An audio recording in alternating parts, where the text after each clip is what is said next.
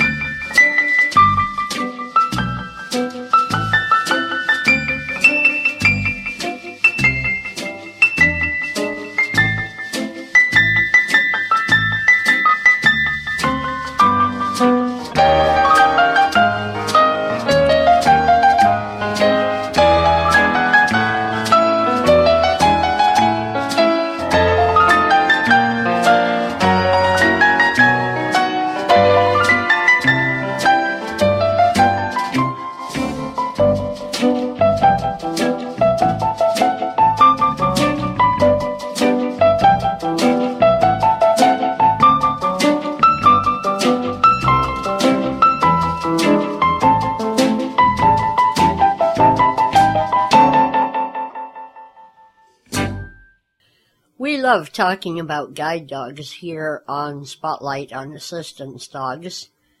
But if you've listened to the program before, you will know that I really enjoy it when we get the rare opportunity to hear about or chat with somebody about other types of assistance dogs. So when I heard that last summer Guide Dog Users Incorporated had a guest at their convention in Rochester, New York, who talked about her psychiatric service dog. I was very excited to get hold of her presentation and play it here for you. And I'm Veronica Morris, and with me, I have a little nine pound Japanese chin psychiatric service dog. She is black and white. She has big googly eyes that kind of point in different directions. She has a smushed nose, a head that's shaped like a racquetball, and as the breed standard says, a look of perpetual astonishment. She is my third service dog, and to start with, I will tell you a little bit about my history with service dogs. So, um, when I was in um, graduate school getting my master's, um, I was having a lot of struggles with my bipolar disorder, post traumatic stress disorder, and agoraphobia, which is fear of leaving my house. And my therapist suggested that I volunteer at the local animal shelter. So I, was like, well, that sounds like a good idea. And I started walking all the dogs at the animal shelter. Now, most of the dogs, when you would take them out for walks, they would chase squirrels and bark and pull on the leash and just basically be dogs. And um, this one dog came in and she was a Weimaraner pit bull mix named Sabrina. She was a brindle color, but instead of being a black and brown brindle, she was a silver and champagne brindle. She was absolutely beautiful. And um, she had separation anxiety, which meant she destroyed the place while you were out. And um, she would, when I took her out for walks, instead of pulling around and everything, she would sit on my feet, look up at my face, and just want to have loving. And it came time for her to be put down. And I didn't know anything about service dogs at that point. All I knew was that this dog was special. There was something about her that really helped me out with my disabilities. So I took a chance and adopted her. Um, within about six months, I noticed that she started naturally alerting to my mood swings and panic attacks, which gave me the time to take medication or call someone to come pick me up or um, you know do other breathing exercises or whatever I needed to do to not go into a full-blown panic attack or bipolar mood swing when I was in the middle of class. Um, and, um, well, actually, at that point, when I was in the middle of doing stuff around the apartment. And I was on the medication merry-go-round, as we like to call it, where I was trying different medications. And um, I uh, ended up severely ill with some of the medications. And I talked with my therapist and I explained how much my dog helps me. And she said, Well, you know, there's something called a psychiatric service dog. And I said, What's that? She told me about them that a psychiatric service dog is a dog that helps someone with a psychiatric disability by doing worker tasks to help with their disability uh, and being well behaved in public. And so I said, well, let's try that. And I was able to lower my medications and train my dog as a psychiatric service dog. Um, she was four years old when I started training her, so she didn't have a long working life. Um, and um, I shortly after uh, she graduated, I started looking for my second service dog. Um, at the time, I wanted a um, a dog that was a little bit larger, so I chose to go with a silver standard poodle named Ollivander. And um, he worked out very well for me. He um, started out naturally alerting to my panic attacks by barking, which was not very helpful. And so I had to retrain him, and I did that by using just redirection um, to nudge my hand when I was having a panic attack. My first service dog, Sabrina, she would sit in front of me and look up at me when I was having a panic attack or mood swing and not take her eyes off me. Um, Unfortunately, Ollie was attacked several times, both by other pet dogs and by other service dogs, owner trained and program trained. Unfortunately, that happens when you're living in Berkeley, California, and you see about seven other service dogs a week. and um, unfortunately, he developed a fear of other dogs and had to be retired early. Um, and that left me without a dog. And my agoraphobia went into um, just overdrive. I could not leave the house. I couldn't do anything. I was unable to work. It was just horrible. Um, and so I uh, started looking for my third service dog. Now, what I noticed from Ollie um, was that when I was walking around, he was a very tall uh, poodle. He was 28 inches at the shoulder. And when I was walking around, I could reach down and touch his head with my hand.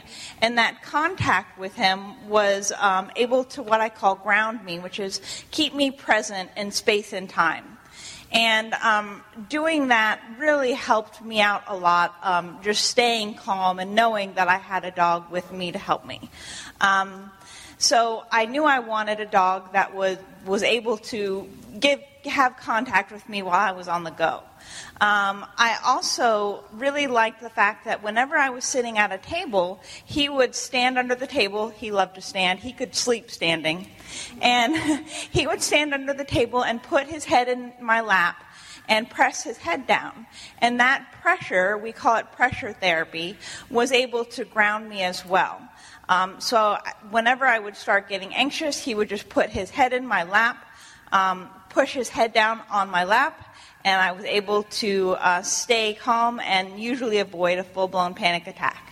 So when it came time for me to um, choose a third service dog breed, I said, well, I want a dog that I can touch while I'm on the go and that can give me pressure therapy in my lap. So I decided, well, either I have to go with another really big dog or I could try a little dog.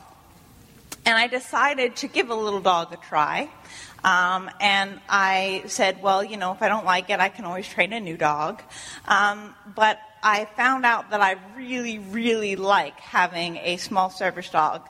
I travel a lot and they fit a lot better on the airplane than the big dogs. Um, they cost less to feed and she's able to, um, when I'm having um, issues in a store or something like that, I can carry her and she um, provides the tactile stimulation that I need.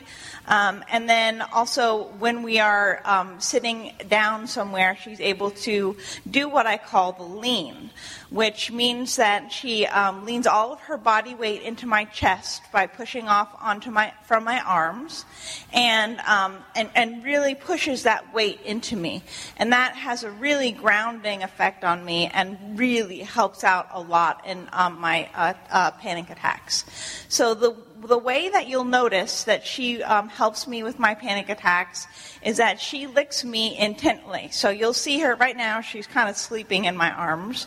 Um, but if I if I start to have a panic attack, she will um, start licking my arms or my hands very intently, and um, and sometimes crawl up on my chest if I if I'm not able to avert the panic attack by breathing exercises and um, regular pressure therapy in my lap.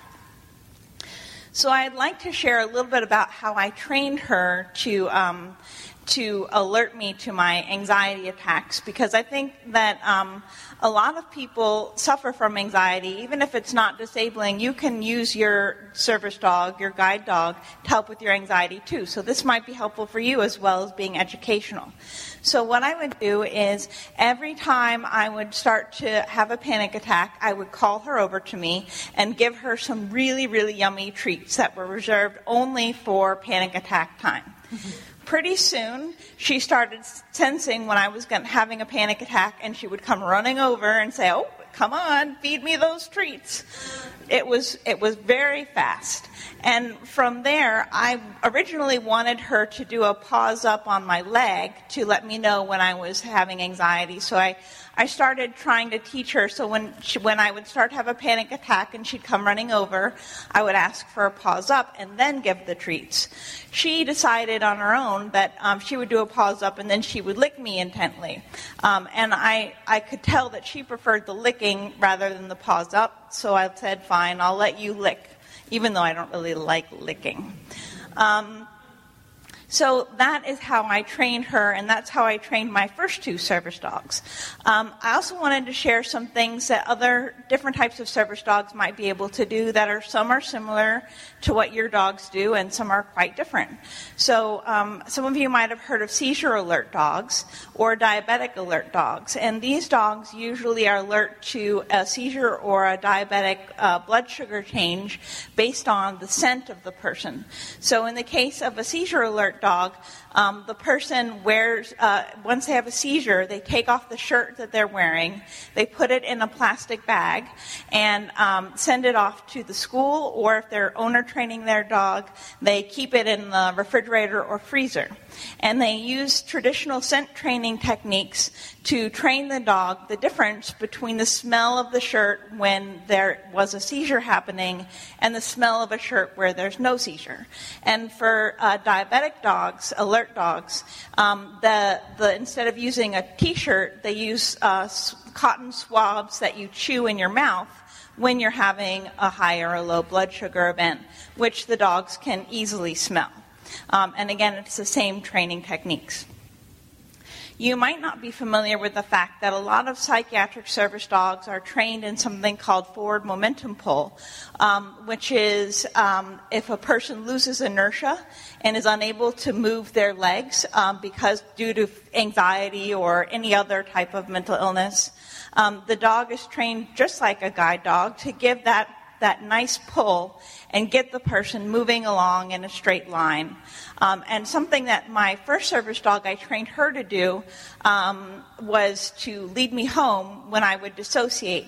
Now, dissociation is when you lose yourself in space and time. And um, so I would be at the office, and she would alert me. And at the time, I was not on um, medication that was able to help with this. And so if I if I didn't have someone to call to come pick me up, I would be stuck at the office for hours until the dissociation event passed because I couldn't process my environment. So I trained her to lead me from the office to the train station, get me on the right train, get me off at the right stop, and lead me back to my house. So that's something that a lot of you guys are probably pretty familiar with your dogs doing, and it's something that can be used for people with other disabilities as well. Um, let's see, is there anything else I was going to cover? Oh, yes, my favorite, absolute favorite, I don't know how I could forget it, type of thing that uh, a psychiatric service dog can help with is something called hallucination discernment. And this is for people who have hallucinations, like people with schizophrenia. And I have a friend with schizophrenia, and she often hallucinates dangerous people. And so when she walks into a room, she doesn't know who are the real people in the room and who are the hallucinating hallucinations in the room. And so she has trained her dog whenever she walks into a room. Her dog, a beautiful German Shepherd, uh, indicates with their nose, they point with their nose at all of the individuals in the room. And so she just looks down at her dog's head and watches her dog indicate who's in the room is real. And then she knows, okay, that guy in the corner with a knife, my dog didn't nod at him. He's not real. Which is just absolutely life changing. If you can imagine, you couldn't leave your house before because you couldn't tell who was dangerous and who was you know, hallucination. Now she can go anywhere and do anything she wants, and all she has to do is look down at her dog every time she goes somewhere, and her dog's able to tell her, oh, that's real, that's not real. So I will pass the mic. Oh, go ahead. Oh, yes. Um, so before I started using a service dog, um, I had severe uh, issues leaving the house. So as an example, um, when I would go to the grocery store with Brad, I would hold onto his shirt, I would look at the floor, and I would just follow him. And I was not able to look at anything in the store. I couldn't read any labels, which is important because I'm allergic to a lot of things. Um, I couldn't participate in the grocery shopping experience, same thing in any other store. I would just hold on to Brad and look at my feet and shuffle along in the store as best I could. Um, and at the beginning, when I started using a service dog, Brad actually wasn't very supportive. He was kind of like, Why do you need a service dog? I'm here to help you. Um, and so, as we were in the grocery stores more and more with my service dog, suddenly I started being able to look up. I started being able to go to the end of the aisle. Sometimes I was even able to go to the next aisle over. My second service dog, Ollie, I trained to find Brad in the store, so I was able to go anywhere in the store. And, um, and if I had an issue, I could just ask Ollie to find Brad. He would lead me right to Brad, and I, I was fine. So it's really amazing. Nowadays with Hestia, she's um, been my third service dog and my favorite service dog, and she has done the most for me.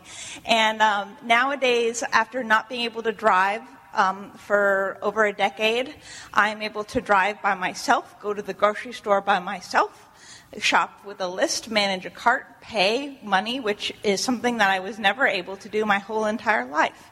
So, um, psychiatric service dogs and other types of service dogs are able to do so much to help people with other types of disabilities. Speaking of assistance dogs, here's an article that my guide dog Frankie wrote. He figured that if humans could offer a frank assessment, he could write a Frankie assessment. A Frankie assessment of service dog training. My name is Frankie Wilkins. My mom's name is Devon and I'm her fourth guide dog. In June of 2018, mom's friend Gwen went to the Lions Foundation of Canada Dog Guide Training Center in Oakville, Ontario to train with her third service dog. Mom was her caregiver just as she was when Aunt Gwen trained with Faust eight years ago. Day 1. We arrived at the school on the Monday afternoon. In the evening we met the other students and got an orientation to the center. Day 2.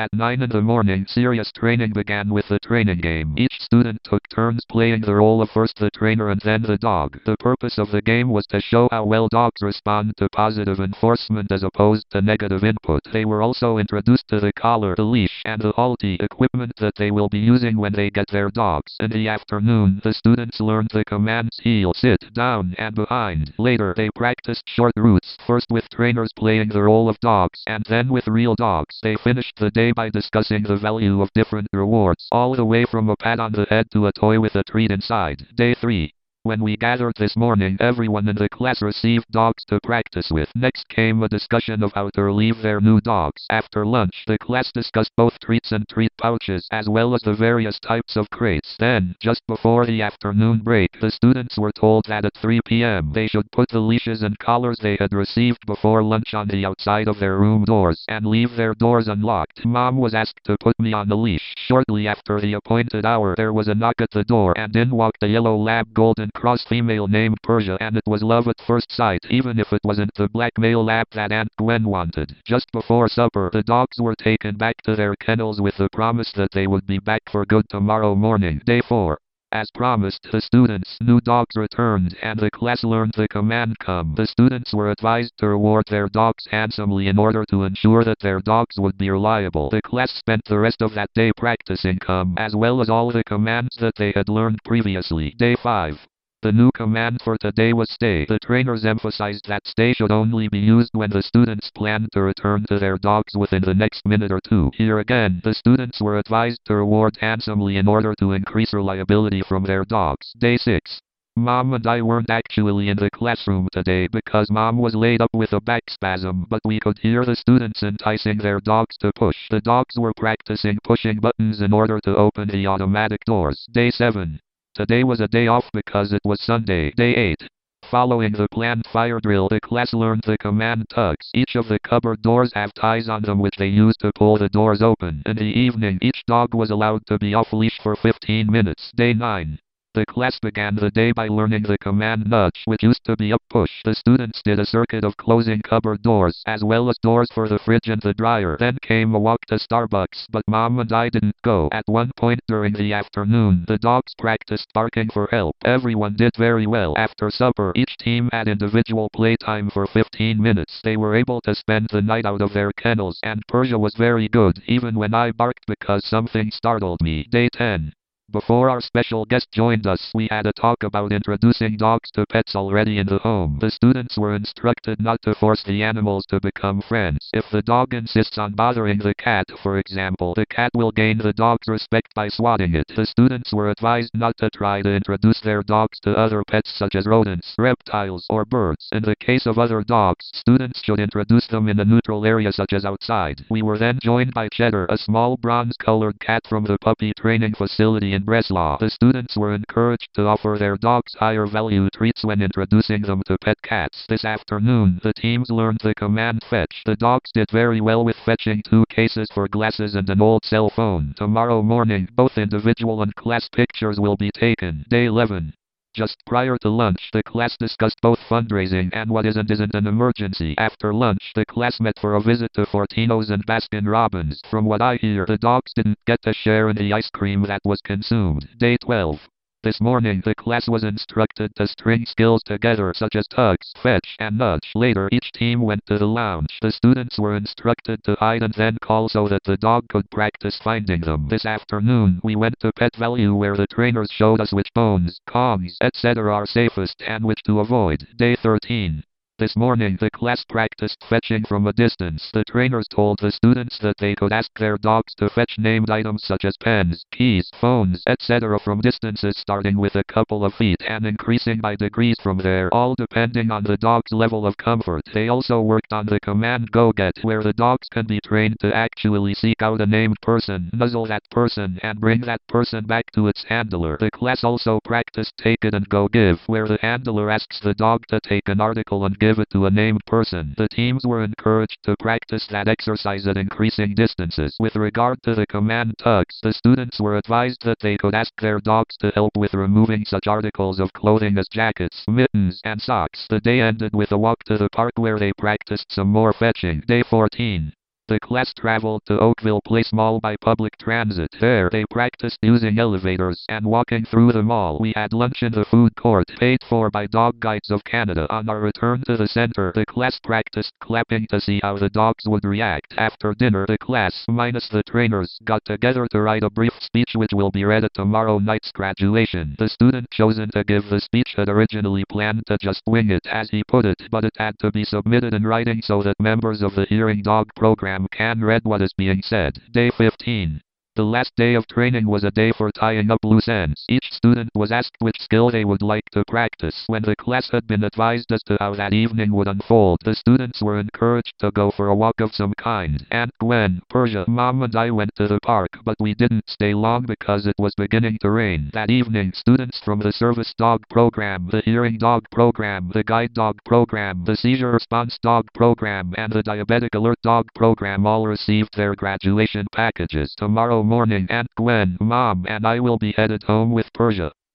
Well, as usual, our time together goes by much too quickly, and it's just about time to bring this half hour to a close.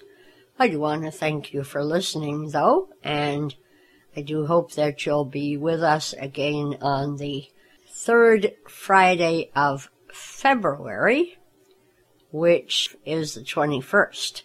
Here is Ray Stevens to take us out by telling us all about his dog named Fred. Well,